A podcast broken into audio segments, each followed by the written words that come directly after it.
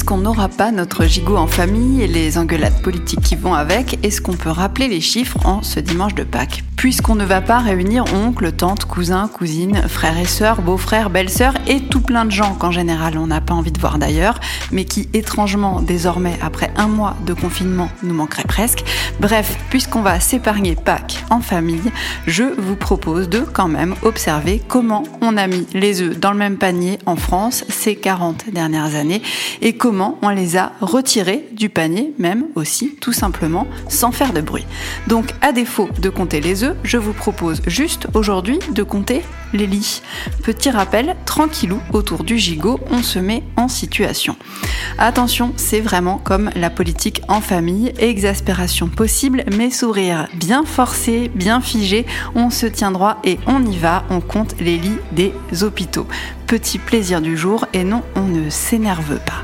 Les chiffres de l'INSEE sont disponibles et visibles par tous. En 1982, il y avait 612 898 lits dans les hôpitaux français, publics et privés confondus. Aujourd'hui, Smiley qui sourit avec les dents serrées, il y en a 399 000, tout confondu également, public et privé. La population française, elle, sur ces 28 dernières années, a gagné 13 millions d'habitants. Sourire figé, main qui se crispe, mais on reste tranquille, c'est Pâques. Vu qu'on est à table, que quand même le gigot est bon et qu'on ne veut pas stresser mamie, on ne juge personne, on ne vise personne, mais quand même, depuis qu'il est arrivé au pouvoir en 2017, donc, Emmanuel Macron a supprimé 4170 lits dans les hôpitaux. C'est un petit joueur, je vous le dis tout de suite, c'est clair, comparé à son prédécesseur, François Hollande, qui en avait supprimé 17 500.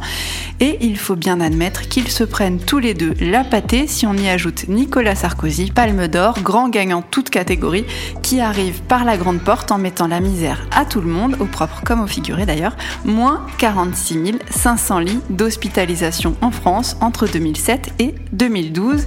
Et là, on dit bravo mamie, la cuisson était parfaite. Juste pour info, aujourd'hui, par exemple, en France, il y a 5000 lits de réanimation, du coup, contre 25 000 en Allemagne, où, bizarrement, l'épidémie de coronavirus est beaucoup, mais beaucoup mieux gérée. Pas de politique en famille, donc c'est jamais bon, ça génère des frustrations, des crispations, voire une petite crise d'eczéma ou de psoriasis inexpliquée. Je ne comprends pas pourquoi il n'y a pas de quoi s'énerver pourtant. Si